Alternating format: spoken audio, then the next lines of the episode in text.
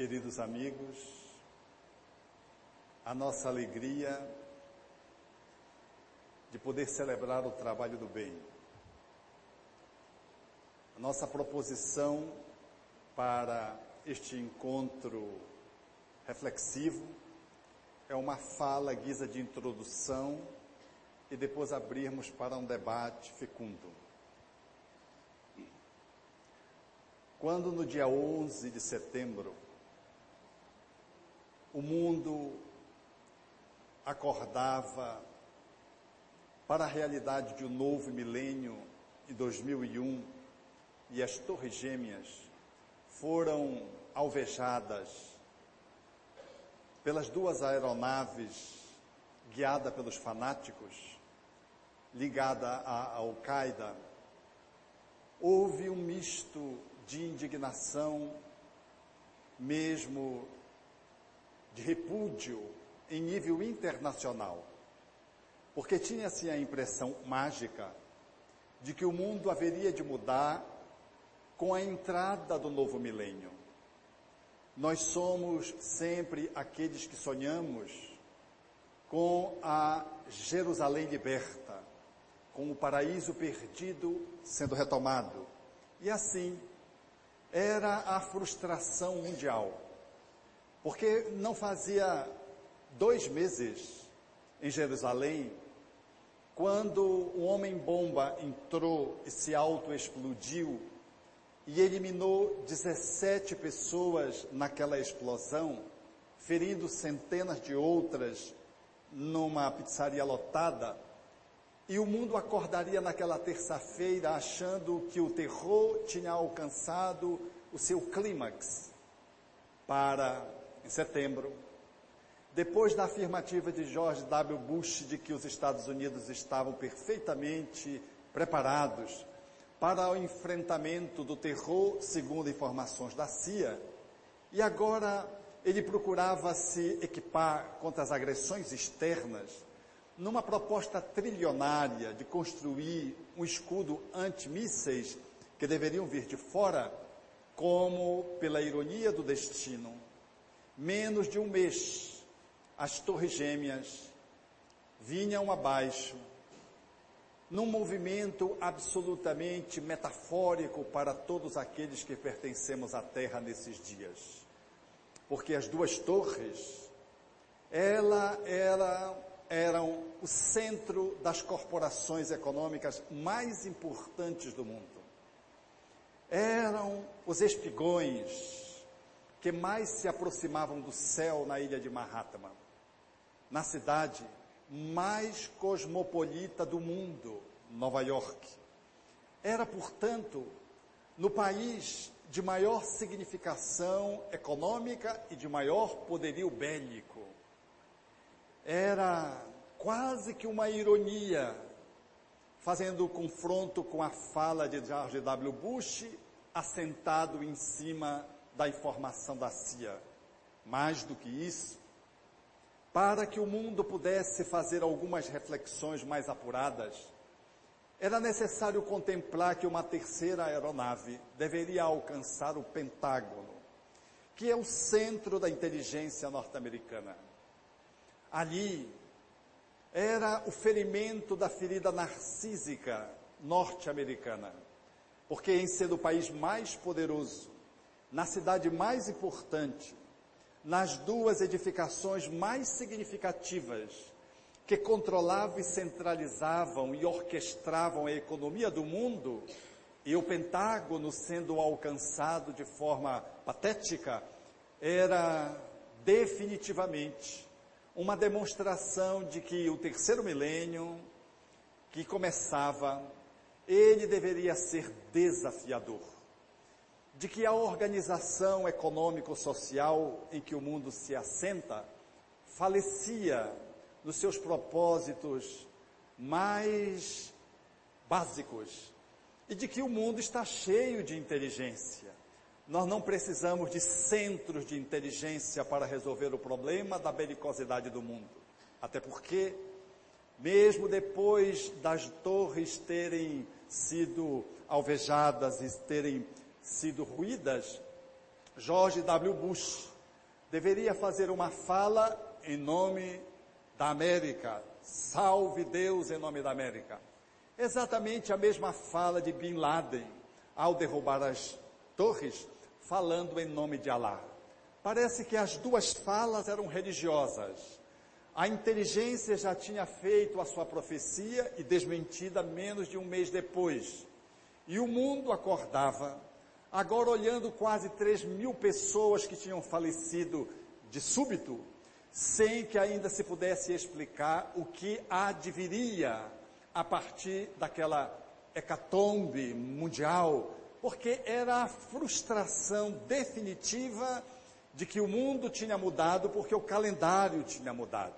Assim sendo, quantos de nós nos levantamos naqueles dias reflexivos e a nossa indignação é tanto maior quanto mais nós aprofundamos a análise para sair de uma perspectiva mais mundializada e podermos trazer um pouco daquilo que nos diz respeito, posto que em grande parte, aquilo que nos mobiliza por dentro, em razão daquela morte que se fazia aos milhares, e em função de serem duas aeronaves destruindo aquilo que parecia quase indestrutível, era, numa boa medida, um reflexo daquilo que se estabelece nas entranhas da nossa microsociedade.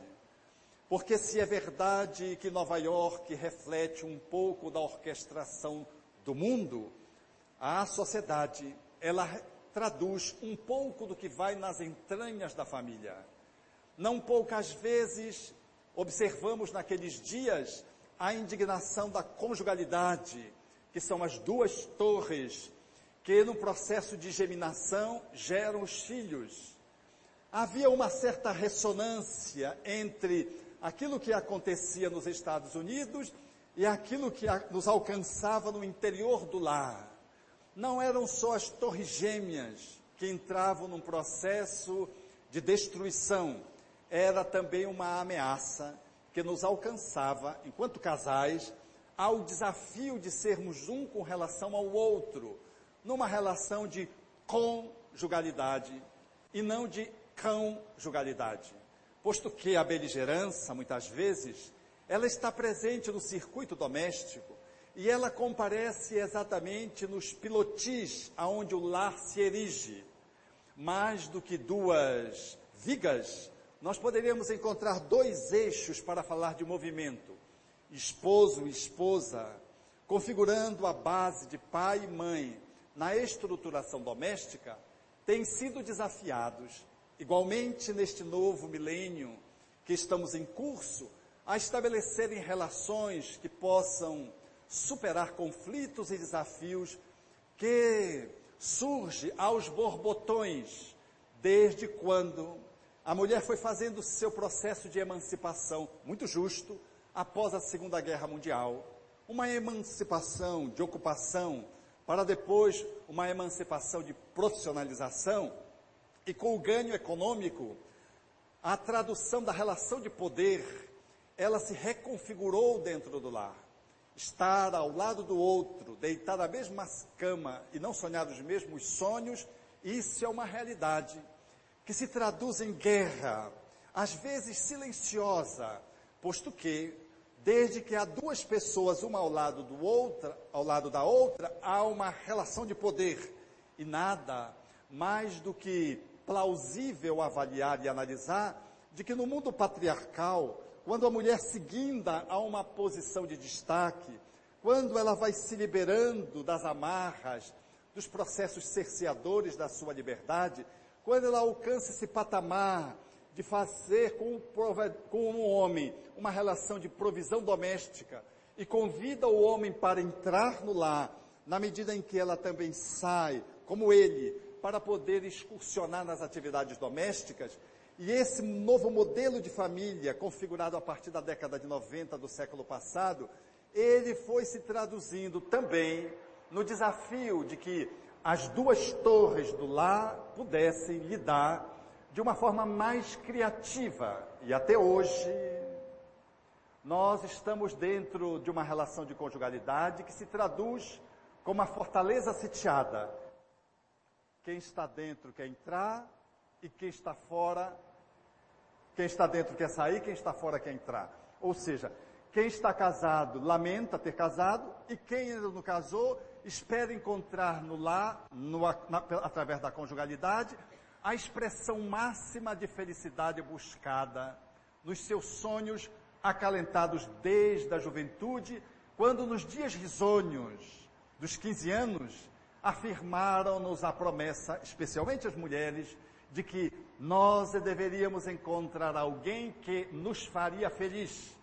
Guardamos, portanto, essa profecia, já que pai e mãe jamais mentem, de que nós, enquanto gênero feminino, deveríamos encontrar um homem que fosse capaz de poder dotar-nos de felicidade e para subtrair-nos às amarguras, às decepções e frustrações, quando não casamos, temos a expectativa de poder encontrar um outro que possa, a exemplo de uma outra metade, completar-me e assim ensejar, estabelecer a felicidade tão sonhada. Esse processo que já na sua base é beligerante, porque o homem, enquanto gênero, não dá conta nem de si, como é que ele vai dar conta da outro, da outra? Se ele não consegue nem a si mesmo se fazer feliz, como é que ele vai conseguir fazer feliz o outro?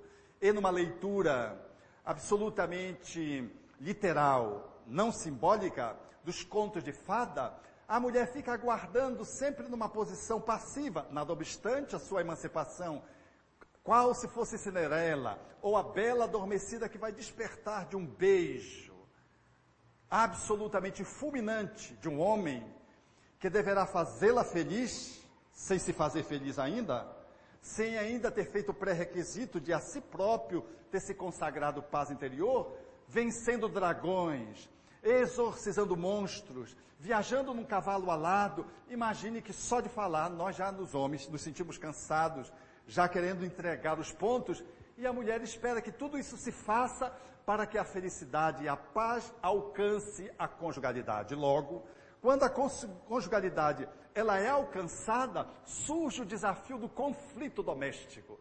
E o conflito doméstico está exatamente no inconsciente dessa relação, aonde muitas vezes um espera que o outro venha lhe completar, um espera que o outro venha lhe fazer feliz e o outro está absolutamente perdido em si mesmo, tendo que achar a outra. Veja quão complexo é esse design da relação de conjugalidade. É, portanto, hoje, numa certa medida, nós deveríamos sentir que as torres gêmeas destruídas causaram, numa certa proporção, uma ressonância que nos alcançou a todos, cônjuges, que somos desafiados no cotidiano a nos reconjugar, a fazer aquilo que o Espírito Emmanuel propõe, casar-se dia após dia.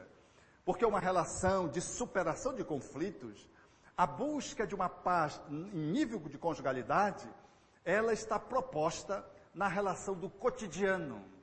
Porque nas promessas, na assinatura de um papel, e na composição dos patrimônios, isso se efetiva de uma forma muito fácil, mas construir o patrimônio emocional, elaborar uma socialização afetiva, estabelecer um movimento de encontro de diferenças culturais, às vezes étnicas, religiosas e, sobretudo, de origem, porque cada um vem de uma origem familiar, lidar com tantas diferenças, às vezes nos coloca num impasse diante do outro, que é a figura que mais nos desafia ao desenvolvimento da paz. Porque o espelho mais próximo daquele que está dentro de casa é aquele que convive no processo da intimidade. Porque conviver um fim de semana, quando você viaja e se hospeda na casa de um amigo, é maravilhoso. Você é o melhor amigo do mundo, o outro é o melhor hospedeiro do mundo, tudo é maravilhoso. Mas passe uma semana, demore-se um mês, à medida que a convivência vai se estabelecendo, surge o desafio da convivência, que alcance ou mantenha uma plataforma de pacificação nas relações. Por isso nós dizemos assim, Ah, tu queres saber quem ele é? Vai comer um quilo de sal com ele. Porque sal é uma medida que precisa estar na dose certa. No Brasil, nós ingerimos em média 12 gramas de sal por dia, absolutamente superior à nossa necessidade de saúde biológica. 4 gramas de sal seriam suficientes. Logo, comer um saco de sal, uma saca, é quase uma encarnação inteira. É caminhar com ele dois mil passos.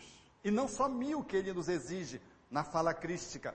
Porque conviver com o outro é o grande desafio na construção de uma paz internacionalizada.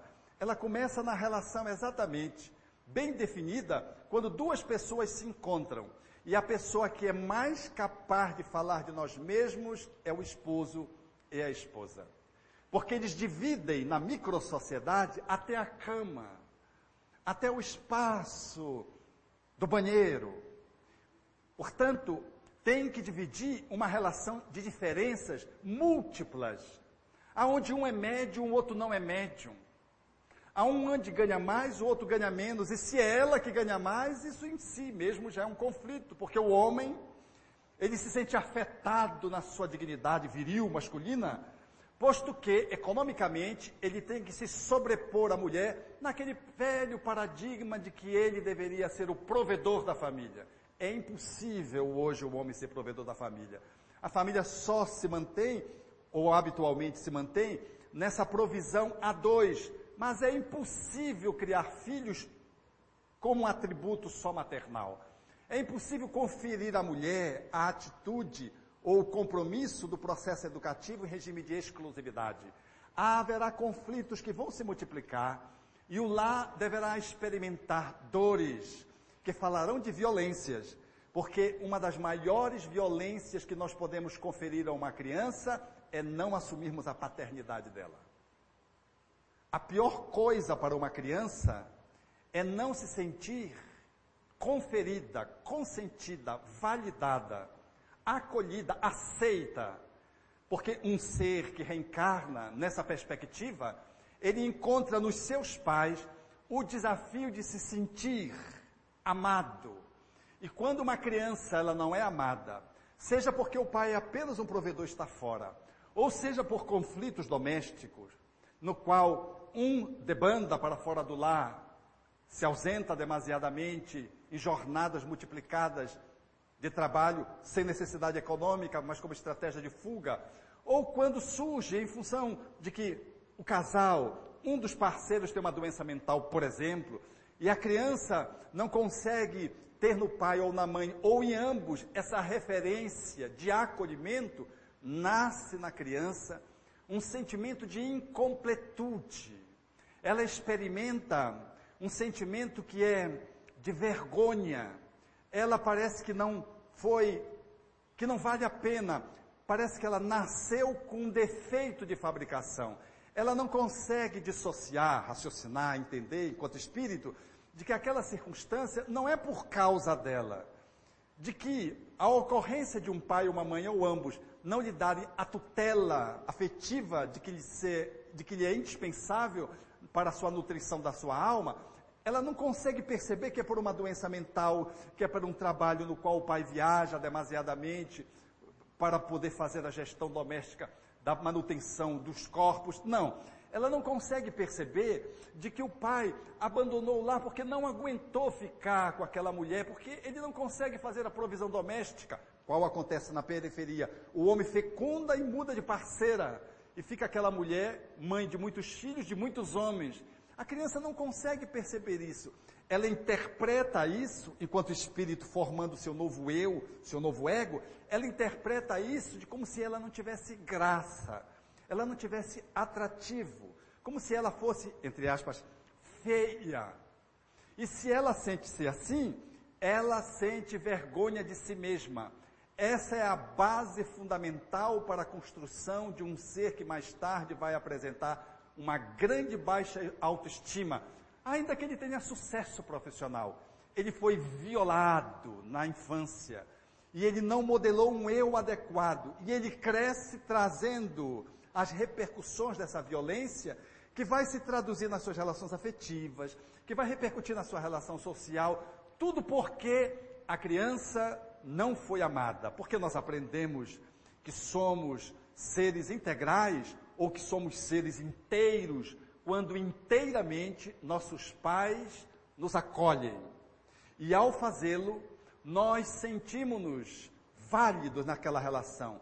Nós conferimos de que nós temos o valor, porque numa certa incondicionalidade, os nossos pais nos acolhem. Mas, se a conjugalidade vive o conflito, se o casal não consegue administrar a própria relação sistêmica de parceiros que se envolveram num relacionamento amoroso e sexual e não conseguem gerir esse próprio subsistema, como é que eles vão dar conta de atender o sistema parental, ou seja, enquanto pais, atenderem os filhos desde pequenino, quando, e não conhecendo a reencarnação, eles já acham que são pequeninos, que eles não sabem nada, não entendem nada, discutem na frente das crianças, falam mal da criança, dizendo que não era hora de vir aquela criança.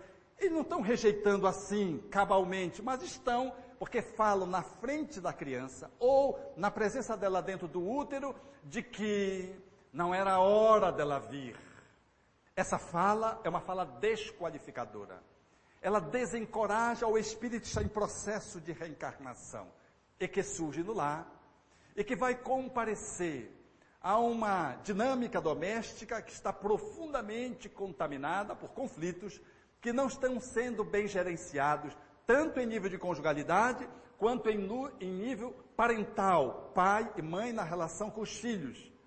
Esse desafio, portanto, ele, numa certa medida, foi evocado pelas Torres Gêmeas, posto que, dentro desse espaço espelhado, na qual cada um reflete o outro, a esposa é o espelho mais fidedigno para falar do esposo, e o esposo é o espelho mais próximo para falar da esposa. E por isso, a violência nas relações de conjugalidade, elas se multiplicam.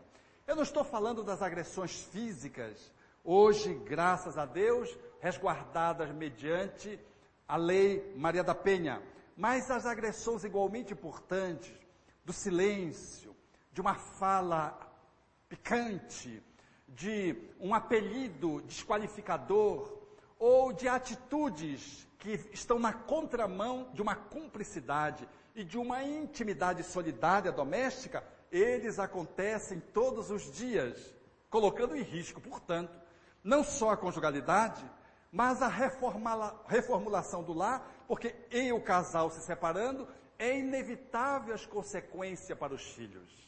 Assim sendo, Aquele que estamos dentro do lar ocupando essas posições de esposo, pai, esposa, filhos, porque às vezes os nossos pais comparecem vivendo conosco, nós somos chamados a fazer um gerenciamento das nossas forças interiores e do exercício do nosso poder.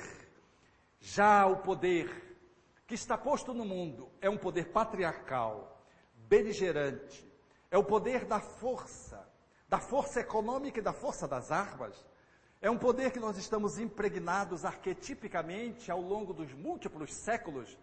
É natural compreender de que nós não conseguimos fugir culturalmente desse emaranhado cultural que a humanidade nos legou enquanto experiência que fomos acumulando. E assim, em casa, nós somos chamados a exercer um outro tipo de poder, na perspectiva que o Espiritismo se nos assinala, fazendo, portanto, compreender de que o poder não é de quem manda, é de quem faz uma boa gestão da sua força. E de que a força, se não tiver sensibilidade, ela se esvazia.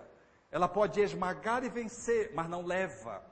Que todas as vezes que numa conjugalidade eu supero a esposa ou o esposo, o casal, ele se fragiliza enquanto par de que a relação não é de ping-pong, tênis de mesa, onde um tem que vencer, é de frescobol, nós temos que nos apoiar um ao outro para compensar as nossas fragilidades. E para tanto, nós precisamos exercer o nosso poder, não para esmagar o outro detectando seus pontos cegos, mas para clarear esses pontos, porque é um poder que tem que ser exercido com pureza, nem com dominação, nem com submissão.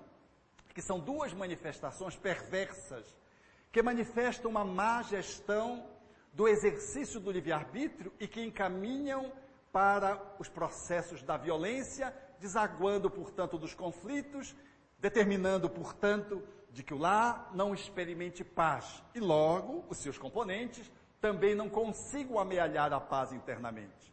Assim sendo, quando eu olho para o parceiro ou eu olho para a parceira, ao invés de encontrar um cúmplice, às vezes eu encontro um espelho que é duro, rígido, alguém que me cobra, me cobra pelos processos culturais, me cobra porque nas outras encadernações nós já tivemos desfechos infelizes.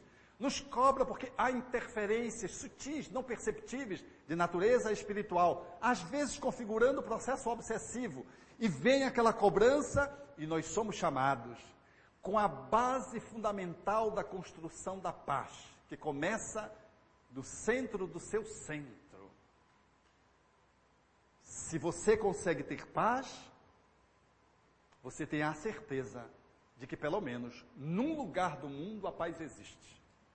Mas você é desafiado pelo outro. O outro que é esposa, é o esposo, é os filhos que cresceram. E você, nessa sala de espelhos, vendo-se, você é demandado, às vezes intimado, a fazer uso de um poder que deva, deva se revestir de amorosidade, para salvaguardar não só a sua segurança pessoal, mas igualmente a segurança das múltiplas relações do lar, que se extrapolam para os outros grupos sociais, dando sinais de que nós não estamos vivendo em paz e de que aquele processo gera fraturas nas relações e que as dores elas ecoam para outras paisagens aonde cada membro do lar se movimenta. Seja o filho que na escola começa a dar problema, não só porque as notas baixam, mas porque se torna agressivo. Seja no trabalho onde o rendimento cai, ou nós colapsamos lidando com o chefe ou com o subordinado, hierarquicamente, dentro da função empresarial ou pública que desenvolvemos, ou no centro espírita, aonde a gente chega no centro espírita e deixa vazar todas as nossas demandas internas conflituosas, caracterizando de que a gente não está bem. Tudo a partir de um circuito primeiro que é o lar, que tem como ponto de referência máximo para ti, para mim, a nossa própria individualidade. Porque o ato de ter paz dentro do lar é o ato de você ser o comunicador da paz. Ser você quem articula. Que para além da diplomacia, você é alguém que escolhe viver em paz. E escolher viver em paz, e aí vem o maior desafio, significa você dar conta de você. E dar conta da gente, não digam para ninguém, é difícil. Porque sempre o problema é o outro, a outra, o filho o problema, o ovelha negra, a esposa. Não, a minha esposa, coitada, ela veio para me acabar nessa encarnação. Não, o meu esposo, acho que ele veio, não veio do umbral, ele veio das trevas. Colocar a culpa fora, daí para o governo, e daí até agora para os extraterrestres, surgiu até uma moda do extraterrestre que está interferindo na nossa paz. Isso é um ponto fácil de acomodação porque eu me desonero da responsabilidade de ser o articulador da minha própria paz e do construtor da minha paz doméstica. Se eu não consigo viver em paz em casa, como é que eu quero que os Estados Unidos possa viver em paz com o mundo? Como é que eu quero que judeus e palestinos consigam compor uma nova faixa de Gaza? Há dentro de cada um de nós bairros que não se comunicam. Há interdições dentro dos nossos corações faixas de Gaza, aonde um lança um míssil, o outro lança pedra, mas entram em conflito. Há dentro de nós, nós mesmos apartheids, falando de processos étnicos, falando de rejeições raciais. Há no nosso mundo interior, nesse microcosmo, essa realidade que nós enxergamos fora. Mas se nós olhamos para fora e nós fixamos fora e apontamos para lá, nós esquecemos de que apontamos para nós e de que em nós se fôssemos valer em número de dedos, estaria a maior dose para a construção da paz. Eu aponto a violência para lá e a necessidade da paz vem de lá, mas esqueço de que tem três que apontam para cá. E se três apontam para cá, um aponta para cima. Que sem a conexão com a divindade é impossível estabelecer a conexão com a paz. E, portanto, estabelecer relações amistosas, superar as diferenças. É necessário, portanto, em olhando-se a si próprio, nós termos a coragem de fazermos o autoenfrentamento. Eu acho que não há nenhuma outra doutrina tão ousada, tão decidida, tão fissurada nesse objetivo, tão focada, tal como o Espiritismo, que na primeira obra já coloca que é definidor o conhece-te a ti mesmo. Não temos rituais, não temos onde se esconder. O Espiritismo é uma doutrina difícil. A gente não tem ritual, não tem culto externo. A gente, às vezes a gente escolhe algumas alternativas que maqueiam essa transferência ou esse adiamento do autoencontro e a gente entra numa atividade social e a gente é o trabalhador incansável para fora, mas não para dentro. A gente é o trabalhador que não falta nunca, é pontual, mas não consegue manter a assiduidade interna. A gente leva o estudo sistematizado com uma competência professoral. Todavia, nós não tutelamos os alunos que trazemos dentro de nós mesmos representado nas nossas emoções desencontradas, onde a razão pensa para um lado, a emoção vai para o outro. Nós não conseguimos lidar com uma ética que me aponta numa direção e o meu comportamento não coincide com aquele, aquela ética. E eu me fecho para isso. Nada obstante, eu faça receitas através dos jornais, através de uma psicografia, de uma psicofonia, de como a humanidade pode entrar no trilho. Mas eu estou sem trilha. Eu ainda não consegui dar conta de mim. Então o Espiritismo, talvez, ele seja muito desafiador, porque ele faz a proposição mais audaz que se pode fazer a alguém. Encontre-se. Marque o um encontro com você e vá para estabelecer uma relação de amorosidade que seja para a eternidade. Portanto, de autossuperação. Dar conta do vulcão da agressividade que vem, como consequência dos nossos medos. Toda pessoa muito medrosa é muito agressiva. Dar conta de poder valorar aquilo que temos enquanto competências, atitudes, talentos, porque nós não nos sentimos valorosos porque não fomos amados como quando éramos criança porque fomos violados na infância, até hoje a gente tem tudo, mas não consegue validar. Nós sempre nos sentimos um zero à esquerda. Nós não conseguimos, portanto, se apropriar de nós mesmos, nós não conseguimos fazer esse movimento de autogerenciamento, porque há uma, um descrédito nosso em relação a nós próprios, porque a nossa história começou com uma relação de abandono, ou de violência emocional, às vezes sexual, por uma figura que fazia parte do circuito doméstico. E essa violência não foi superada. E ainda que a gente tenha lampejos de lembrança, nós não nos inclinamos a fazer contactos com ela. Como vi ainda nesses dias, uma mãe atormentada porque a filha trouxe-lhe a experiência de que ela tinha dúvidas acerca da sua identidade sexual, da sua orientação afetivo-sexual, posto que estava namorando pela primeira vez com um rapaz muito digno, espírita, ela também espírita, mas ela trazia conflitos internos, posto que, em fazendo um acesso às redes de computador, ela pôde identificar-se com algumas propostas de grupos que trabalham na musicalidade, a homoafetividade, de uma forma muito sincrônica. E ela pôde, através daquele processo, fazer um movimento de identificação, gerou-lhe um conflito e ela trouxe para a mãe. E a mãe, assustada, sentindo o peso da responsabilidade em si mesma por conta de o parceiro não fazer parte agora da conjugalidade, casal separado, ela me procurou, vindo de um outro estado, apressadamente para entre aspas, salvar a filha dela. Só o Senhor, eu fico, porque nem o Senhor salva, quanto mais eu, né? Porque quando a gente coloca que alguém salva, às vezes a má interpretação de que Jesus é um salvador, a gente cruza os braços, esperando que Jesus venha nos salvar. Numa má interpretação. Isso é conspirante.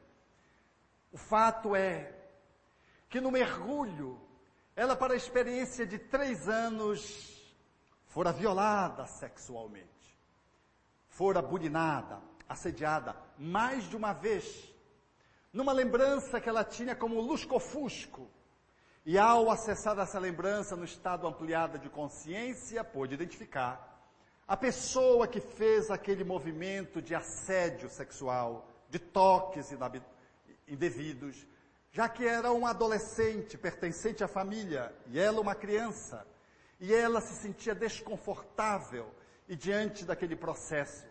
Ela naturalmente estabeleceu para si mesmo uma relação difícil com aquele gênero, que era o sexo oposto, e quando da aproximação com esse parceiro, namorado, com quem ela estabelece relação afetiva não sexual, ela começou a sentir um desconforto, em razão de que no seu inconsciente profundo havia um conflito, um conflito com o gênero.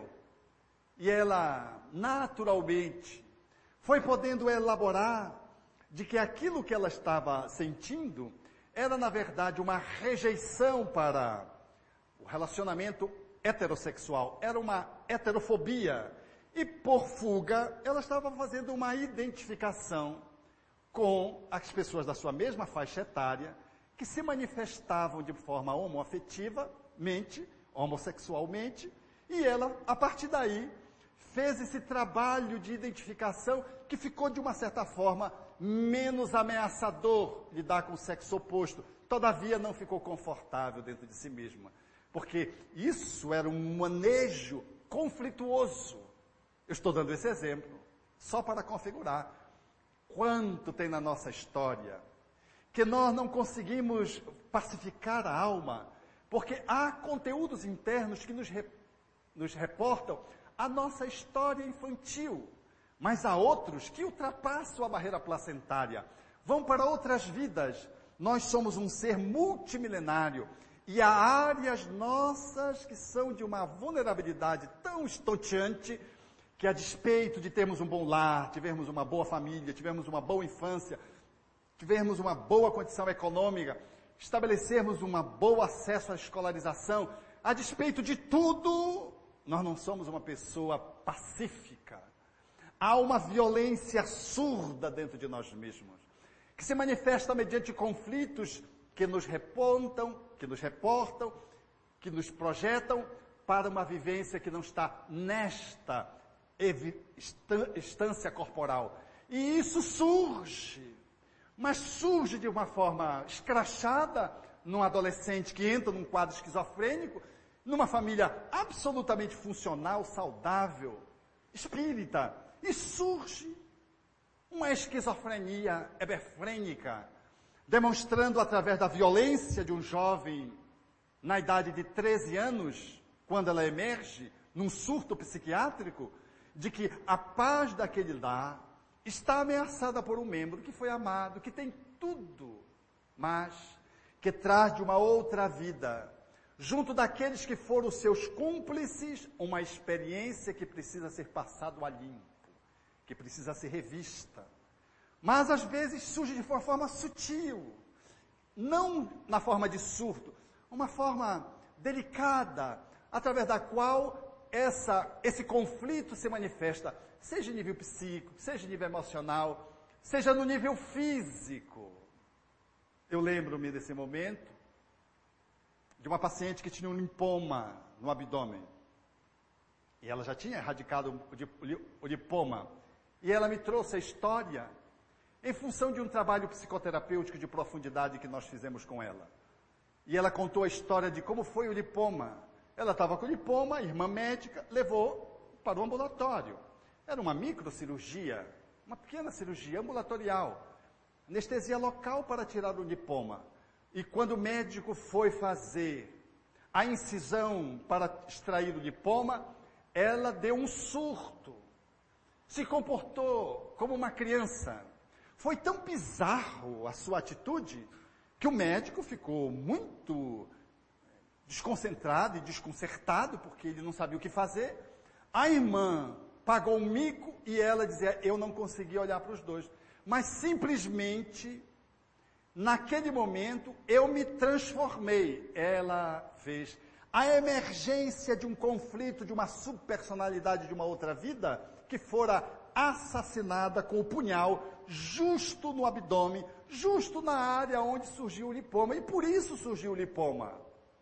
Então o bisturi trouxe a memória de uma violência que ela sofrera na outra existência e que levara à desencarnação, cujo ponto memorial estava no abdômen, de onde surgiu a disfunção ali orgânica e aonde agora o bisturi, o toque, era o fator que fazia com que ela pudesse espontaneamente ir ao passado e a subpersonalidade subverteu a sua consciência atual e ela fez aquela pantomina deixando ela própria, a irmã e o médico todos desconcertados.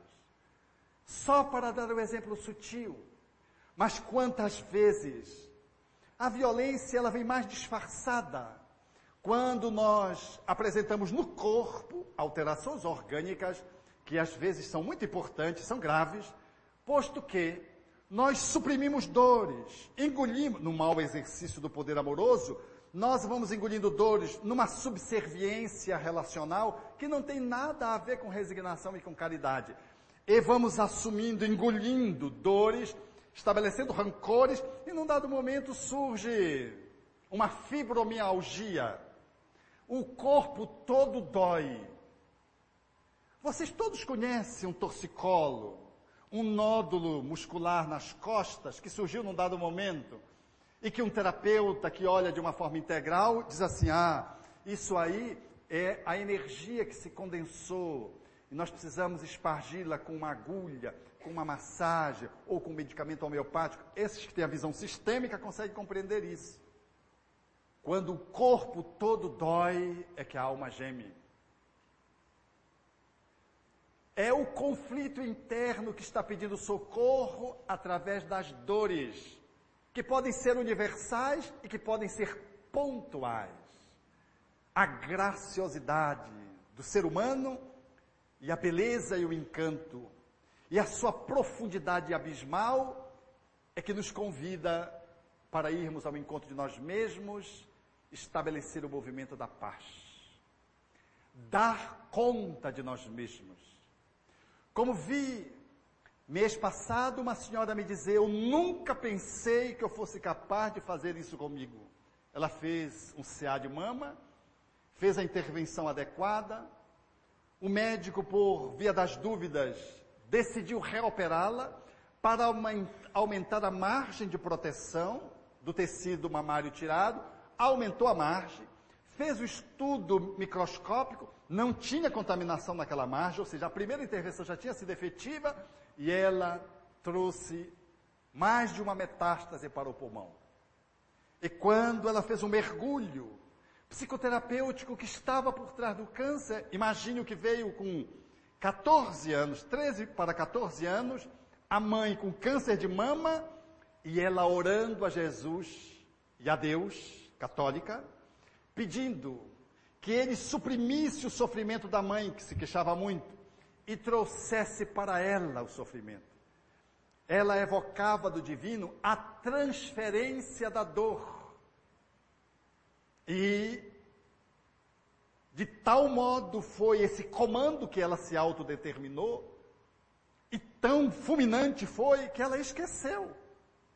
E agora, quando ela relaxou e fez um mergulho interno para ver de onde tinha vindo aquela metástase bizarra que contrariou todos os prognósticos médicos, porque além da incisão ela fez quimioterapia, fez radioterapia em função do tipo de câncer, da onde tinha vindo aquilo, ela pôde detectar de que havia dentro dela o propósito de poder cumprir a promessa por amor à mãe. Ela precisava morrer com as dores de que ela se investiu quando tinha 13 anos pedindo ao Criador que tirasse da mãe e trouxesse para ela. E vocês não imaginam o que depois de uma, um mergulho desse que ela fez dentro de si mesma, ela disse, doutor Alberto, eu me sinto uma outra mulher. Eu sinto uma força que esse câncer não vai me matar. Eu sou capaz de fazer. Ela começou a falar, porque ela é uma mulher muito vigorosa, muito forte, uma mulher extraordinariamente grande, uma mulher de mãe de oito filhos, uma mulher guerreira. Agora, encontrando as causas, que não seja só essa, mas encontrando essa motivação significativa desta vida enquanto comando devastador para que as suas células pudessem no seio se alterarem. Isso como que um resgate da sua dívida com o divino, para que ela pudesse pagar isso que ela pediu, quando isso agora ela é capaz de rever, porque agora ela é espírita, ela pode rever de que aquela combinação, aquele processo de autodeterminação foi um movimento absolutamente de uma jovem imatura, mas de que, de algum modo, aquilo vem repercutindo no hoje, ela tem 50 anos. Ela me dizia, o senhor não imagina, eu fui ao São Paulo, fiz a biópsia, e estou determinada que vão me curar desse câncer. E eu estou sentindo uma energia, doutor Alberto, enquanto todos estão abatidos, eu estou de pé. E eu creio profundamente de que ela é capaz de reverter porque se a mente foi capaz de fazer uma multiplicação celular, se a mente é capaz de fazer um buraco no estômago e algumas horas uma úlcera de estresse, ela é capaz de fechar. Porque a mente que destrói, constrói. Essa violência que se manifesta no corpo, que se manifesta na emoção, que se manifesta nas nossas relações intersociais, grupais, elas falam de como cada um está consigo. Como é que tu estás na relação com o teu parceiro, com a tua parceira? O que é que esses espelhos têm refletido? O que dizem os teus filhos de ti?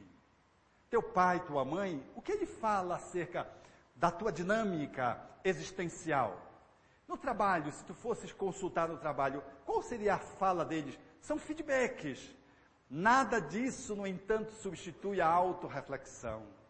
Nada disso substitui o movimento do autoconhecimento.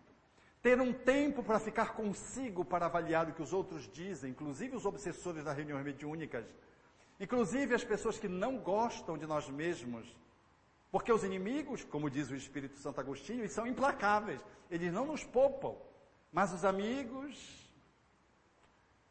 por amor, eles não querem nos ferir. E aí eles usam eufemismos e não nos dizem a verdade que precisamos ouvir. Raros conseguem nos dizer.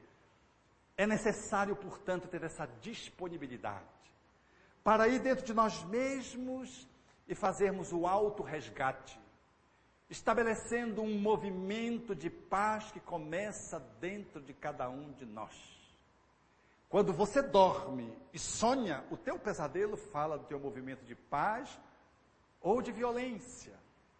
A conquista da paz, portanto, não é algo que está subordinado a um fator externo, longínquo ou próximo. Ela diz respeito à tua disponibilidade de poder ser contigo numa relação de amor, de superação, dia após dia. Ainda que o outro não te corresponda na conta de cônjuge, ainda que o filho não deixe de usar droga, Ainda que o filho continue com a doença mental que surgiu no dado momento, ainda que no trabalho você continue sendo perseguido, ninguém será capaz de suprimir a sua paz se você a construiu de dentro para fora. Foi o que fez o algoz de Paulo de Tarso titubear em degolá-lo. E ele serenamente dizer: cumpre o teu dever.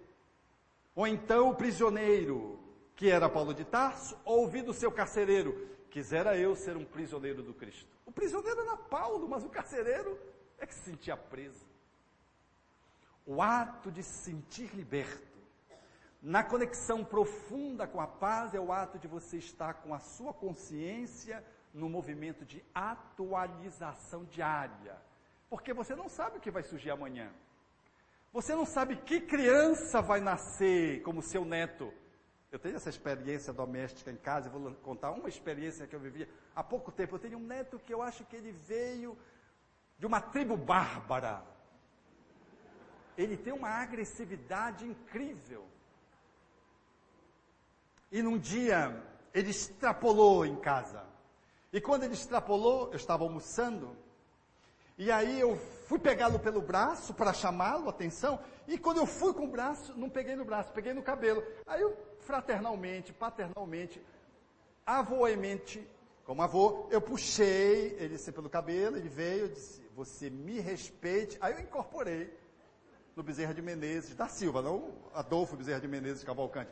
Bezerra da Silva, que é bem paraense, bem tupiniquim, enquadrei. Ele ficou me olhando, você me respeite, eu sou seu avô, pá, pá, pá, pá, pá, pá. Dois dias depois, quando eu entro no quarto e estava fazendo uma tolice, ele me olhou e disse, você não vem puxar meu cabelo não, né? Gente, que coisa! Ele tanto não esqueceu, que há pouco tempo eu digo, Noah, chama-se Noah, Noah, eu vou reencarnar como teu filho na próxima encarnação, ok? Ele disse, tá, eu vou puxar teu cabelo pelo menos uma vez. Sete anos, já está programando a vingança. Ele é absolutamente incomum. E eu fiz um jogo com ele num dia para tentar educá-lo. Eu estava no meio da sala e eu disse, sabe qual é o melhor super-herói do mundo? E ele disse o que super-herói que estava na cabeça dele na época. O Homem-Aranha, eu digo não. O Hulk, não. Ele disse, tu? Eu digo não, o que, o que, o que, o que? Aí ele pegou e disse, já sei, o Deus. Eu disse, sim, o Deus. Aí eu estava de pé, comecei a fazer a mímica do teatro espontâneo. Ele fazia assim, xiii, aí a comida que faltava começava a se multiplicar para os pobres. Ele fazia xiii, fazia o, fazia a sonoplastia. E aí o, o, a pessoa que não andava começava a andar, ele fazia e aí ele voava sobre as águas. Aí eu fiz a dramaturgia perfeita Tupiniquim, naturalmente. Dois dias depois eu estou deitado na cama e eu fiz a conferência para ver se estava tudo certo. Né? Quem é o maior super-herói do mundo? Ele disse, Jesus. Eu digo, salve Jesus, né? Ele fazia assim. Aí começou a repetir tudo que eu tinha dito. E começou a dizer outras coisas que eu não disse para ele. E eu fiquei imaginando que ele podia ser um apóstolo reencarnado estava revelando um evangelho apócrifo. E eu percebi o quanto violência e paz nós aprendemos na relação doméstica. Porque o ato de tê-lo puxado pelo cabelo marcou tanto quanto o ato de eu dramatizar na sala, demonstrando que Jesus era o maior super-herói do mundo. A qualquer tempo que eu pergunte, a resposta vem. Mas a qualquer momento que lhe cabe, ele lembra de que eu puxei o cabelo. Aí eu disse para ele para me defender, eu não ia ficar assim por baixo. Eu disse, sim, mas você não vai conseguir o meu puxar o meu cabelo porque eu não vou fazer nenhuma tolice. Aí ele riu porque ele entendeu que eu estava tentando vencê-lo. Violência e paz é um processo do cotidiano. Não tem a ver necessariamente com a condição econômica. Há bem pouco uma amiga bateu o pé, estava com duas muletas tentando atravessar uma rua e de repente Veio o homem de rua, se aproximou dela e disse: A senhora quer que eu lhe ajude a atravessar a rua? Ela disse: Sim. Ele tomou-a no braço e ajudou a atravessar a rua. A olhar pasmado daqueles que estavam observando a ocorrência em grande número. Quem é que tem paz e quem é que tem violência? Naquele momento, quem é que detinha a paz? Era aquele homem que foi violado nos seus direitos mais fundamentais e faz da rua o seu espaço de sobrevivência? Ou é aquele que olha e fica imaginando que o mendigo está ajudando uma outra pessoa a atravessar a rua? E fica imaginando talvez que o toque pode lhe sujar o braço? Eu fico imaginando o que passou na cabeça daqueles, ou então de alguém que percebeu surpresamente de que o mendigo é uma pessoa, não é um mendigo, é um ser humano e é capaz de ter uma atitude de delicadeza, de generosidade e de solidariedade que muitas vezes o dito civilizado da academia não consegue sair do seu posto. Por isso, o grande desafio é estabelecer a paz dentro. porque o inimigo, o assaltante, o Bin Laden, não está fora. Ele jaz dentro da nossa própria intimidade. Nós precisamos ao encontro do Bin Laden para poder convertê-lo, transformá-lo. Precisamos ao encontro do Bush, desse Bush, para poder fazer uma alquimia. Precisamos ir para além da inteligência para retomar a ética. Precisamos efetivamente franquear a movimentação na faixa de Gaza.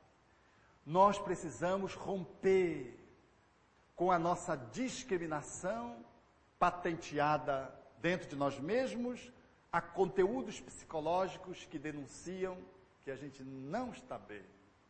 Para encerrar, é necessário lembrar de que esses conteúdos, eles emergem no nosso cotidiano.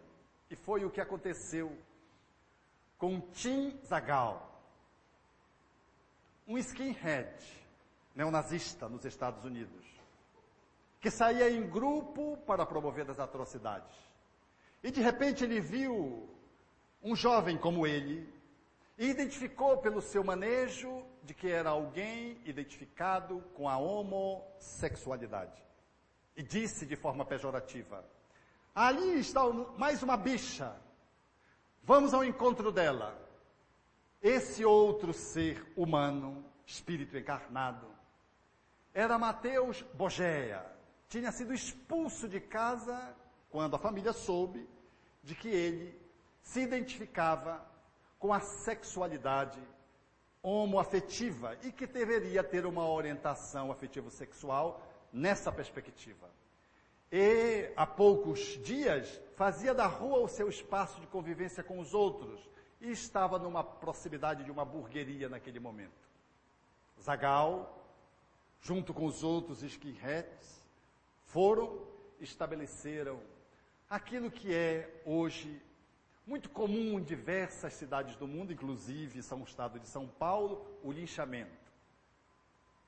Bogeia apenas se curvou para tentar se proteger. Zagal tinha as botas cuja ponta detinha os ferros indispensáveis para a agressão. Pelo menos cinco bicudas ele deu no jovem, que ficou absolutamente desacordado diante de uma skinhead que disse, ele morreu. E eles então saíram, debandando e desapareceram.